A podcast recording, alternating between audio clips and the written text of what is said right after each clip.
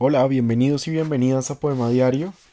Hoy les voy a, leer un poema de uno de nuestros constantes invitados a Poema Diario, que es el poeta mexicano Octavio Paz. Se llama Movimiento. Si tú eres la yegua de ámbar, yo soy el camino de sangre.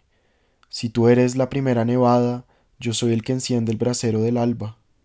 Si tú eres la torre de la noche, yo soy el clavo ardiendo en tu frente. Si tú eres la marea matutina, yo soy el grito del primer pájaro. Si tú eres la cesta de naranjas, yo soy el cuchillo del sol. Si tú eres el altar de piedra, yo soy la mano sacrílega. Si tú eres la tierra acostada, yo soy la caña verde. Si tú eres el salto del viento, yo soy el fuego enterrado.